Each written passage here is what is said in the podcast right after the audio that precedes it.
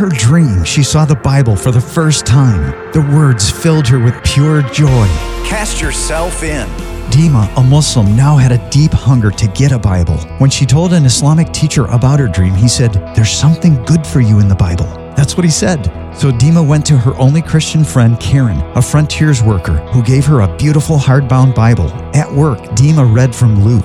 It filled her with pure joy, like in her dream. Then her coworker, Malika, read some verses. She was filled with pure joy. Can I have this? In Deema's culture, she couldn't reject her friend, so Malika brought it home, and her brother took it. When Deema saw Karen again, she was crying, I'll never get to finish the book. I've got more, Karen said, and she gave Deema two beautiful Bibles. Now, Deema and Malika are studying together and falling in love with Jesus. All this because Karen left America, became Deema's only Christian friend, and gave her a Bible. Join Jesus' work in the Muslim world. FrontiersUSA.org.